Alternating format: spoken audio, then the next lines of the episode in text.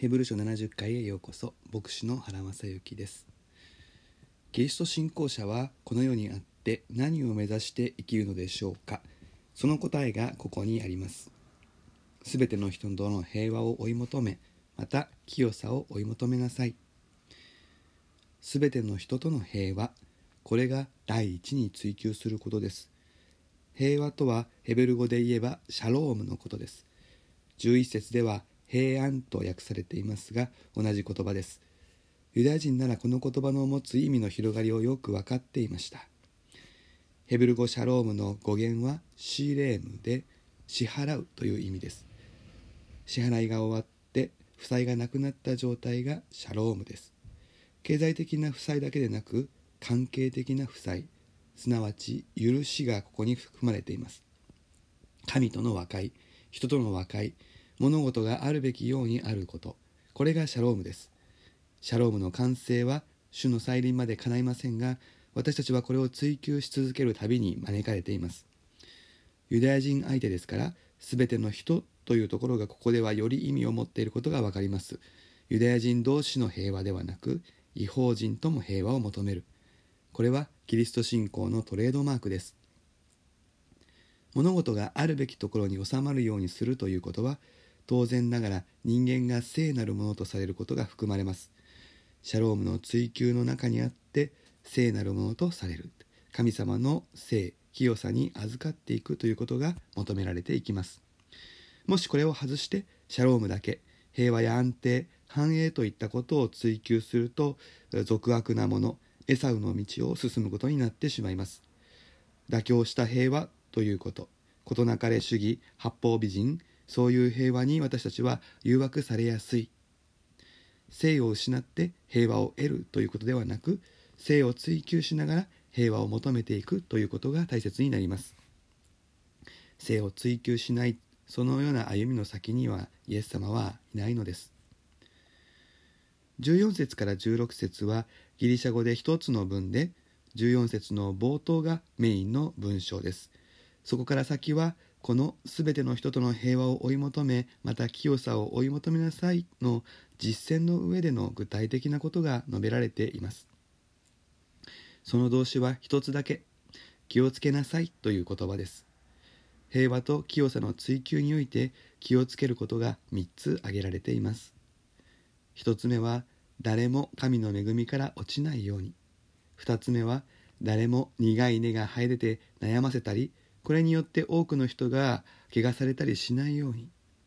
3つ目は誰もみだらなもの俗悪なものにならないようにということです。気をつけると訳された言葉は養育者として世話をするという意味を持っています。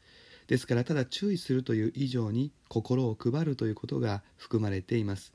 すべての人との平和と清さを求めるその歩みにおいて自分自身のことだけを考えるのではなく一人もこぼれないように配慮する気をつける支え合うことが求められています。同時にこのことを実践することが平和と清さを追求することになるとも言えるでしょう。神の恵みから落ちるというのは何でしょうか。落ちるというのが継続の形になっています。落ち続けるということです。神の恵みから一時的に離れてしまうことはあってもそこで立ち返ることができれば落ち続けることにはなりません。恵みから離れると独りよがりになります。恵みから離れると高慢になります。恵みから離れるとしんどい信仰生活になります。神の愛のうちに生きることそこにいつも立ち返るようにと自分と人を励ましていれば神の恵みから落ち続けることにはなりません。苦いねというのは新明記29章18節の引用です。これは別の神を礼拝する多神教的な生き方。このことが問題になっています。この当時あの神様もこの神様もみんな OK というのが主流でした。それが平和な生き方だと考えられたのです。ユダヤ教はかたくなに一人の神様にこだわりましたがキリスト信仰になると三位一体の神様微妙に複数形になります。これが三人の神様として理解されると3が良いなら4でもというふうになりかねません。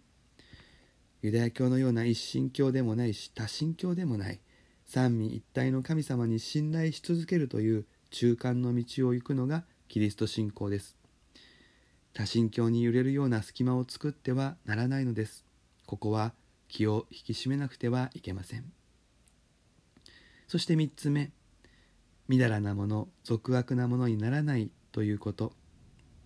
みだらなというのはポルノという言葉です。もちろん性的な罪は許容されませんがここでは神様の祝福を目に見える何かと引き換えにすることができるそう考えてしまうこと。すなわち神様の祝福を売るという霊的な売春が問題です。それは神様の祝福を小さなものこの世の何かと比べられるものだと考えてしまうことであり俗悪とはそのような心の態度を言います。ユダヤ人たちは生まれながらに神様を教えられ祝福の担い手として選ばれた民でした。しかし迫害の中でイエス様の救いを手放そうという誘惑に駆られていた。それをヘブルイトの手紙の著者はエサウのようになることだというのです。この世の安定やこの世での安楽な生活のためならイエス様を救い主ではないということも仕方ないなどと考えることは大きな罪です。エサウが一時的な空腹に駆られて大きな失敗をしたことをユダヤ人は皆知っていました。きっと自分たちはヤコブの子孫でエサウのようではないと自負していた部分もあったでしょう。しかし今彼らはエサウになってしまう危機に直面していたのでした。平和は欲しい平安は欲しいものです。しかし神の恵みから外れたり苦い根を受け入れたり大事な祝福を手放してまで得るものではありません。清さを失っては元も子もないのです。何度も確認していますがユダヤ人クリスチャンがただのユダヤ人に戻ることは回復の道がない罪でした。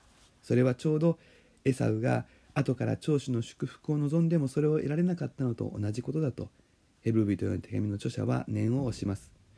行ったり来たりすることができるほど神様の救いは軽くないのです。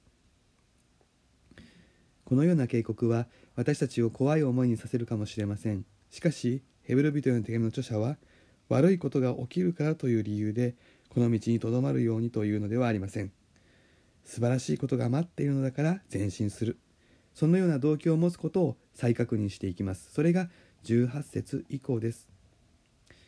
それはそれとして今回のところは平和と清さを求めるということがキリスト信仰者の生きる道であるということを今一度確認したいと思います。清さというのは倫理的なことこの世の悪から離れることも含みますが何よりも統合の力です。神様の前でいつも生きるということが清さです。ある場面ではクリスチャンっぽくこっちは普通っぽくという区別された生き方ではなくいつでもどこでも主の清さを持って生きること。これを追求するのです。平和も清さも完成させる必要はありません。追求するのが私たちです。63回目は以上です。それではまたお耳にかかりましょう。